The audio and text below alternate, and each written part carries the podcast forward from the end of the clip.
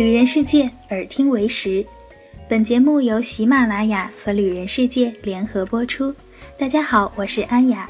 今天呀，安雅带你来看看打工度假签证。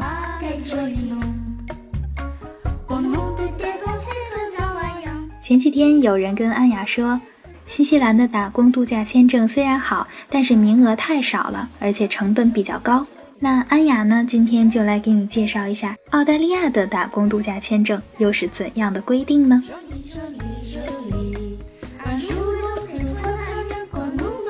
二零一五年的六月十七日呢，中澳双方签署了《中华人民共和国和澳大利亚的自由贸易协定》，澳大利亚呢也将向中国公民提供十年期的多次往返签证，成为了第四个对中国游客提出十年期多次往返签证的国家。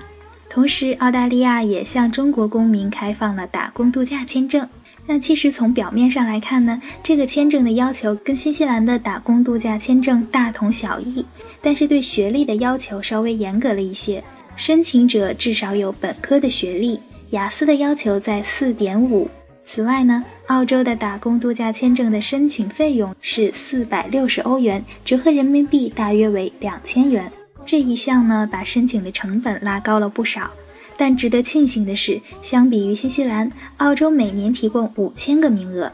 虽然还是无法解决僧多粥少的局面，但是还是给广大申请人多了一个选择。况且，相比于新西兰，澳大利亚的国土面积比较大，找工作也更为容易一些，平均的薪资水平比新西兰较高。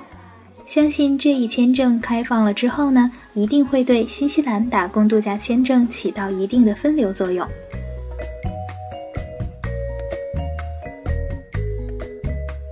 那我知道很多朋友呢，也许还不太了解新西兰的打工度假签证，安雅呢也在这里给大家做一下普及。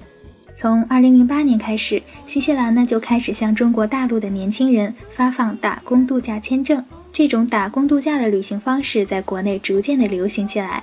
但是每年雷打不动的一千人名额，对于数以百万计的潜在的申请人呢，还是有点太不够意思了。前些年经常会出现申请开放当天网站被挤爆了的情况。除此之外，申请新西兰打工度假签证还有一些条条框框的限制，比如说你一定要在十八到三十岁之间。而且你一定是中国的合法公民，并且长期居住和生活在中国，并且你递交申请的时候要有至少四千二百纽币的存款，拥有一定的英语能力，雅思成绩达到五点五分，同时你还开具有指定医疗机构开出的体检证明，而且此前从未被签发过打工度假签证。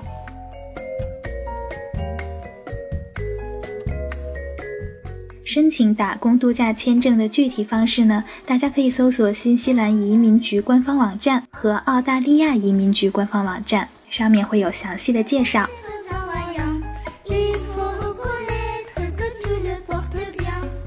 本期节目的信息呢，来源于数字游民部落，你可以搜索他们的官方微信和网站，直接输入数字游民部落就可以搜索到了。